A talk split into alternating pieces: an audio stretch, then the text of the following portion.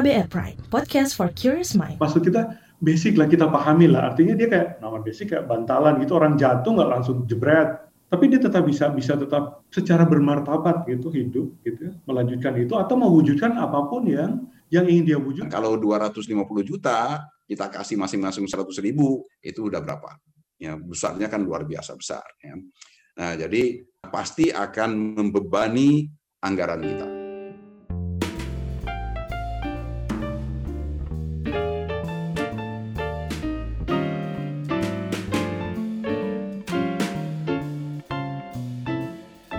Halo semuanya, kita ketemu lagi di Uang Bicara. Dan gue Reski Mesanto masih terus nemenin lo ngebahas tentang isu-isu seputar keuangan dan juga ekonomi. Oh iya, kalau misalnya lo belum tahu, Uang Bicara adalah podcast produksi dari KBR Prime. Tapi di dalam KBR Prime gak cuma Uang Bicara aja, karena KBR Prime juga punya banyak banget podcast terbaru yang diproduksi oleh KBR Prime. Jadi langsung aja lo cek di kbrprime.id, Spotify, atau platform mendengarkan podcast lainnya. Anyway, gimana kabar lo? Setelah lebaran, mudah-mudahan uang THR masih tersisa ya. Jangan lupa loh sisihin minimal 10% buat investasi. Kalau mungkin lu bertanya buat apa sih ribet banget investasi? Ya at least kan bisa jadi duit simpenan, terus kalau diinvestasiin, potensi cuannya lebih gede ketimbang kalau cuma ditabung di rekening biasa. Dan notice nggak? Kebutuhan punya duit pegangan ini makin kerasa pas pandemi ini. Anyway, sekarang gue mau ngajak lu untuk berhayal. Andai hidup kita tuh udah dijamin kesejahteraannya dari lahir sampai mati. At least soal kebutuhan hariannya aja deh. Jadi kalau pas keterpa pandemi kayak gini terus apesnya kena PHK, kita masih bisa hidup layak. Nah, datangnya Pak Gebluk COVID-19 munculin lagi perbincangan hangat soal konsep Universal Basic Income. Aplikasi versi simpelnya adalah kita semua tanpa kecuali dan tanpa syarat apa pun bakal dapat semacam gaji rutin yang disebut sebagai pendapatan dasar. Interesting banget ya. Ya udah kalau gitu langsung aja kita bahas di uang bicara.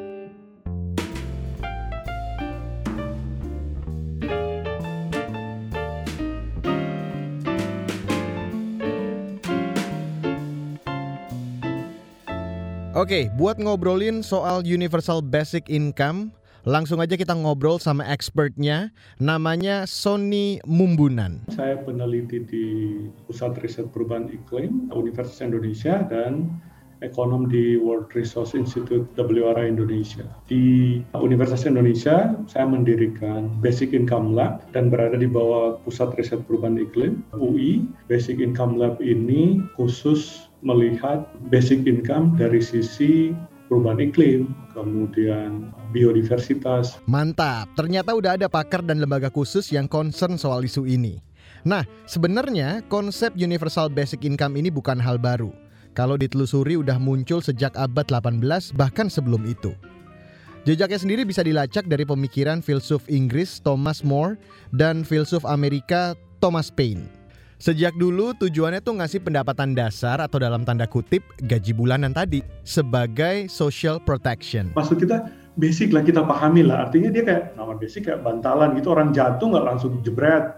Tapi dia tetap bisa bisa tetap secara bermartabat gitu hidup gitu ya, melanjutkan itu atau mewujudkan apa pun yang yang ingin dia wujudkan. Jadi nggak nggak mesti karena jatuh miskin. Mungkin ada yang mikir itu mirip skema bansos, BLT, PKH nggak sih?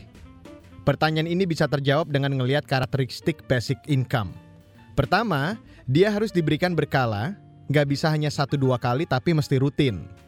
Periodenya bisa per bulan, per tiga bulan, per tahun, tergantung sepakatan Nah, terus uangnya harus bentuknya tunai, bukan berupa barang atau voucher untuk penggunaan tertentu. Tentu bisa tunai dalam artian kita terima cash seperti yang kita pahami atau misalnya melalui token, e-wallet gitu. Tapi poin dari tunai ini adalah memberi kesempatan kepada penerimanya untuk menggunakan itu. Itu berbeda dengan kalau kita kasih misal kasih beras gitu, kasih bantuan yang yang beras kan nggak bisa kemudian pakai beli apa pun gitu ya. Jadi memang cukup sentral sebagai katakanlah unsur pembentuk definisi dari basic. Nah, penerima basic income itu individu, bukan kayak program keluarga harapan yang basis penerimanya itu satu unit keluarga.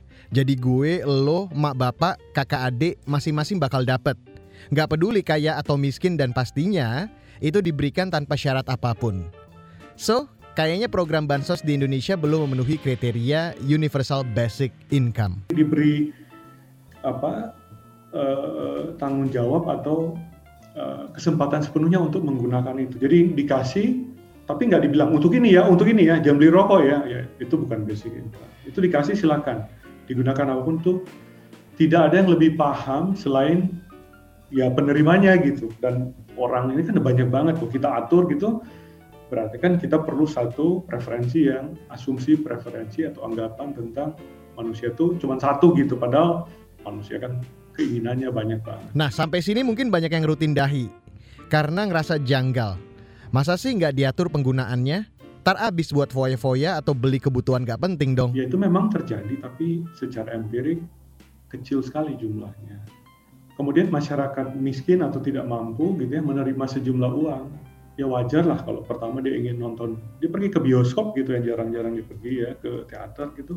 Itu juga tidak apa-apa sangat manusiawi. Tapi riset menunjukkan setelah iterasi sekian, setelah berapa kali terima maksudnya, jadi lebih rasional gitu untuk kesehatan, untuk hal-hal yang agak lebih jangka panjang. Jadi kalau kalau pertama membeli yang jarang banget didap diperoleh menurut saya sangat manusiawi. Justru kalau tidak begitu justru tidak manusiawi kan. Jadi gini, dari hasil riset dan juga eksperimen Universal Basic Income, Sony yakin orang cenderung akan rasional dalam penggunaannya. FYI, basic income sudah coba diterapkan di beberapa negara. Tapi contohnya yang paling mirip dengan konsep ideal basic income itu ada di Alaska, negara bagian di Amerika Serikat. Di sana, basic income udah jadi kebijakan sejak tahun 80-an. Sumber pendapatan Alaska mayoritas dari penambangan minyak dan gas. Gubernurnya kebetulan waktu itu sangat tercerahkan gitu ya, dia bilang, udah deh sebagian uang migas ini, minyak ini, kita alihkan jadi permanen fund. Nggak boleh diapa-apain, oke? Okay? Nggak boleh diambil-ambil. Permanen fund ini diolah, untung dari permanen fund, jadi uang permanennya dan abadinya masih ada ya, cuma katakanlah 7% gitu ya, dari situ diambil, itu yang kemudian dibagikan ke seluruh masyarakat Makanya uangnya nggak nggak habis, ada terus yang yang permanen fund itu, tinggal uangnya dibagikan ke masyarakat. Makanya masyarakatnya tiap, tiap tahun menerima uh, 2.000 dolar gitu, tapi setiap orang gitu ya misalnya 1.500 dolar. Dia berubah-ubah tiap uh, ini karena mengikuti uh, earning atau pendapatan dari permanen. Jadi gitu cara Alaska menuhin basic income warganya dengan membentuk dana abadi. Nah, masyarakat mendukung program ini karena dinilai bermanfaat. Makanya masih bertahan sampai sekarang. Dan di sana orang juga masih produktif bekerja walaupun mereka dapat basic income. Dan setiap orang masih tetap kerja, masih tetap bekerja. Jadi nggak kemudian kata kritik terhadap basic income kan nanti kalau basic income orang berhenti bekerja. Enggak, kok secara empirik nggak terbukti. Dan secara empirik juga mungkin perlu kita tes apakah orang mendapat basic income, dia bekerja atau tidak itu, itu perlu diperlebar karena bekerja itu bekerja formal kan yang dimaknai tadi. Kalau dia menulis buku, dia menemani anaknya belajar gitu ya, itu kerja bukan bagi saya itu kerja. Pernyataan terakhir Sony itu juga jadi landasan pentingnya basic income. Jadi menurut Sony, kita rata-rata resisten terhadap ide basic income ini karena definisi yang keliru tentang bekerja. Kerja itu harusnya dimaknai secara kolektif, bukan individual. Jadi kalau lo itu sukses, terus dapat gaji gede, sebenarnya karena ada kontribusi orang lain juga. Tapi kontribusi itu selama ini dianggap nggak masuk kriteria kerja, jadi nggak dibayar. Nah, basic income bisa jadi cara mengkompensasinya. Saya bilang gini, Bung atau Nona gitu ya, Anda kan bisa seperti posisi sekarang, bisa bekerja. Anda tahu bagaimana itu terjadi. Itu kan dibantu oleh ibu kan, ibu di rumah kan, nyediain makan, menemani kalau sedih, membantu belajar, dan seterusnya. Tidak sedikit ibu-ibu kita di rumah tuh berhenti bekerja di luar yang di pasar-pasar kerja yang diorganisir gitu ya. Dia memutuskan ke rumah. Yang dilakukan adalah memastikan bahwa Anda atau Bill Gates atau Jeff Bezos atau semua orang besar tuh bisa ada makannya, ditemenin, dibacain buku sebelum tidur. Benar kan? Iya. Saya tanya, mereka dibayar nggak? Pada diem tuh. Musim pagebluk COVID-19 bikin terang benderang tentang krusialnya kontribusi kolektif yang nggak pernah dibayar itu. Ya teman-teman yang laki-laki, kebayang kan kerja-kerja domestik itu kalian ambil alih ya? Kebayang kan gitu ya? Itu nggak pernah diapresiasi dalam bentuk income, unpaid, di, di pasar kerja formal sekarang baru terasa kan? Gitu kan gitu. Iya bener juga soal gitu. Kerasa. Nah gitu loh. Basic income itu juga masuk ke area seperti itu sebetulnya gitu. Jadi saat ini memang jadi lebih mudah membayangkan yang utopis gitu. Saya sering bilang, Tapi kenapa sih harus nunggu kena pandemi gitu loh baru yang utopis bisa dibayar? Sony bilang universal basic income bisa menghilangkan stigmatisasi terhadap kelompok miskin seperti yang kerap dialami penerima BLT di sini. Soalnya kalau basic income kan semua dapat tanpa ngelihat status ekonomi orang. Sony mencuplik eksperimen di wilayah Madhya Pradesh di India. Dia pernah ke sana dan berbincang langsung dengan perempuan yang menerima basic income. Saya sebelum basic income, dapat basic income, saya kalau jalan itu di pinggir jalan menempel di dinding. India itu sistem kasta ya. Saking malunya secara sosial, kasta, miskin, di jalan tuh di pinggir jalan nempel ke dinding. Bahkan nggak mau injak jalannya. Saking stigma itu sebagai orang. Dia bilang dengan basic income, pertama kali dalam hidup dia, dia pede jalan di jalan. Bayangin, sedramatis itu kondisi kita. Maaf, yang tadi di Madhya Pradesh ya. Kehadiran basic income juga bisa men-trigger kreativitas orang dalam berkarya. Seniman misalnya. Jadi nggak perlu stres mikirin duit buat makan apa besok. Mereka jadi tenang, lebih bebas, dan kondisi itu, kata Sony, bisa memunculkan karya-karya hebat. Terus setuju dong anak-anak yang hari-harinya pinggir pantai main surfing atau ngechat atau lihat uh, apa uh, Liga Inggris gitu berapa skor terakhir tim kesayangan? Bagi saya nggak masalah. Justru dengan begitu kreativitas itu muncul. Semua karya-karya hebat itu nggak karena ditekan kerjanya. Diberi kebebasan. Problemnya adalah orang mampu nggak atau bisa nggak? Dia bisa apa? Dia dia bisa bebas melakukan itu gitu. Orang nggak akan bebas kalau mikir gue makan apa besok ya? Atau ada nggak di bulan depan? Ya udahlah selesai dia nggak akan bebas gitu. Jadi kurang lebih kayak gitu Nah, gagasan universal basic income juga makin relevan dengan masifnya revolusi industri 4.0. Banyak pekerjaan manusia bakal hilang karena digantikan robot dan kecerdasan buatan.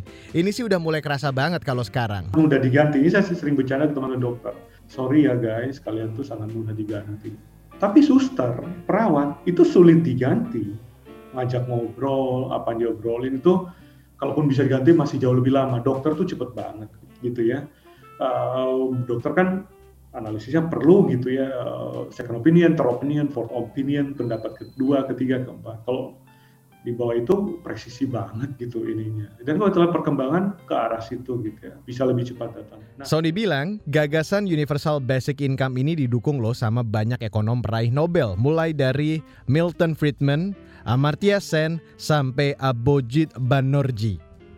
Kalau dilihat konsepnya sih emang ideal banget. Enak juga ya kalau beneran dapat income tanpa syarat gini, bikin tenang, nggak anxious terus-terusan soal masa depan. Tapi punya peluang nggak sih diterapin di Indonesia? Soalnya prakteknya di negara lain aja belum banyak. Abis ini kita cari tahu ya, tetap di Uang Bicara.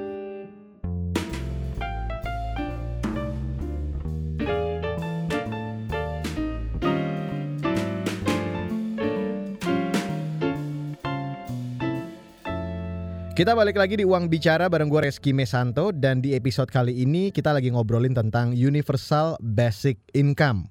Kalau tadi udah dijembrengin soal sejarah dan konsepnya, sekarang kita mau cari tahu soal peluangnya diterapin di Indonesia. Nah, menurut pendiri Basic Income Lab di UI, Sony Mumbunan, gagasan itu sangat mungkin diterapin di Indonesia. Persoalannya mau atau enggak.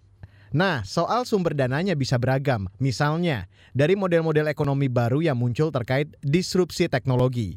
Banyak platform digital atau startup yang nambang data kita, tapi nggak ada feedback. Padahal datanya kita kasih secara gratis gitu. Betul kan? Data handphone kita diambil secara gratis, pola kita diketahui, mereka prediksi, kemudian mereka tawarkan apa yang baik untuk kita beli atau kita pesan gitu kan gitu ya. Kita bayar pesanannya, data kita gratis gratis untuk mereka. Nah itu perlu dikenakan royalti data kurang lebih lah gitu ya. Kalau tambang ada royalti gitu ya, data kan bisa juga ada royaltinya dong gitu. Dibagikan kembali kepada seluruh masyarakat. Model pendanaan lain bisa berdasarkan kemampuan daerah. Misalnya, Papua punya stok karbon melimpah karena lingkungannya masih asri. Nah, karbon itu bisa jadi sumber pendapatan untuk basic income.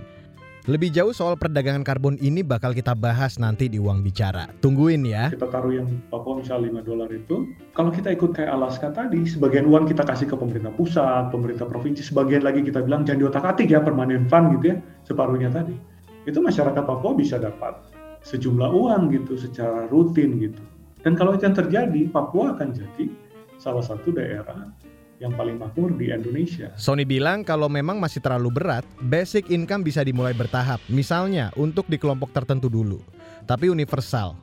Misalnya kelompok pemuda, anak-anak, lansia, dan seterusnya.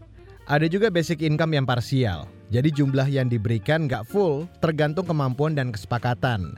Contohnya, basic income-nya ditetapin seperti UMR. Tapi yang diberikan 2 per 3 atau separuhnya. Nah, optimisme Sony ini di-challenge sama ekonom core Peter Abdullah. Menurutnya, universal basic income sulit dipaksakan untuk konteks Indonesia. Yang utama jelas karena bakal membebani anggaran. Kalau 250 juta kita kasih masing-masing 100 ribu itu udah berapa?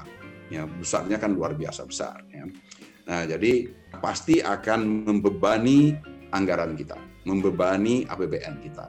Dan begitu dia membebani APBN kita, berarti akan melebarkan defisit dan pelebaran defisit itu berdampak kepada lonjakan hutang pemerintah sudah siapkah kita dengan lonjakan hutang pemerintah? Ya, ini pasti akan digoreng-goreng lagi. Ya, jadi masalah masalah yang tidak hanya sekedar masalah sosial, ekonomi sosial, tetapi juga masalah politik. Ya, sudah siapkah kita dengan itu? Bisa dipaksakan, ya, tapi masalahnya akan muncul gejolak-gejolak yang Kata lain. Peter, konsep basic income yang dibagikan secara universal juga bakal bermasalah. Kenapa? Boro-boro basic income, kartu prakerja aja diributin. Kita ingat bagaimana pemerintah, misalnya Pak Jokowi, waktu itu mengeluarkan gagasan untuk memberikan kartu prakerja, ya memberikan bantuan kepada mereka yang belum bekerja, yang tujuannya untuk bekerja. Ya, itu pun sudah cukup heboh ya bagaimana pemerintah dituding memberikan uang cuma-cuma kepada mereka yang tidak Nah, argumen pendukung basic income soal kerja kolektif juga dianggap Peter lemah. Sekarang ini kan perasaan ketidakadilan itu kan masih sangat tinggi ya persoalan-persoalan ketidakadilan sosial, ketidakadilan hukum itu kan masih sangat tinggi. Ada gugatan bahwasanya mereka kaya itu tanda kutip ada tudingan mereka kaya itu kan bukan karena kerja, ya. Bahkan ada yang menuding karena korupsi lah, karena bekerja tidak jujur, ya, persaingan yang tidak sehat dan sebagainya. Sehingga argumentasi bahwasanya ini adalah hasil kerja kolektif sehingga oleh karena itu harus dibagi ratakan kepada semua itu menjadi tidak cukup kuat argumentasi itu ya karena pasti akan dipertanyakan lagi. Apalagi Indonesia ini progresnya lamban kalau soal perapian data. Urusan distribusi bansos salah sasaran dan data tumpang tindih aja nggak kelar-kelar. Apalagi kalau kita akan membagikannya itu kepada semua. Ya, pasti akan muncul lebih lagi ya, dispute-nya, kontroversinya atau uh, kegaduhannya ya. Karena lah pasti akan bertanya kan, ini benar nggak sama dapatnya? Nanti ada yang dapat dua kali, nanti ada yang dapat tiga kali, nanti ada yang dapat lebih besar pasti akan muncul hal-hal yang seperti Peter nganggap pendukung universal basic income rada naif kalau ngarep pelaksanaannya bakal berjalan mulus. Ia ngingetin kalau outputnya pun bisa jadi nggak sesuai harapan. Dua anak saja kita kasih tribut yang sama hasilnya berbeda. Kita kasih semua penduduk Indonesia kita nyamankan, kita membuat buat mereka happy, mereka mendapatkan uang cuma-cuma. Apakah mereka kemudian menjadi lebih produktif? Satu dua iya, ya. Yang lainnya mungkin menjadi lebih lebih males.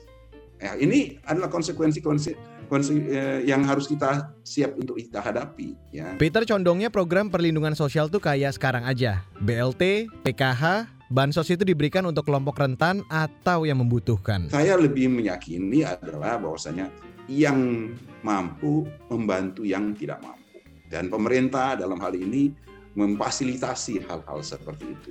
Pemerintah membantu mereka yang tidak mampu, demikian juga orang-orang yang mampu memberikan bantuan kepada yang tidak mampu. Sehingga bantuan kepada mereka yang tidak mampu itu datang dari semua arah. Kalau menurut saya itu jauh lebih baik. Well, kita tunggu aja gimana kelanjutan perdebatan hangat soal universal basic income ini. Penting juga untuk dipantengin soalnya bakal berimpact buat kita-kita. Oke, sampai di sini dulu episode Uang Bicara kali ini. Kalau lo punya kritik, saran ataupun masukan, jangan pernah ragu untuk kirim email ke podcast@kbrprime.id. Sampai ketemu lagi minggu depan dengan topik yang gak kalah menarik dari sekarang. Gue Reski Mesanto undur diri. Stay safe, stay healthy, and stay happy. Bye-bye.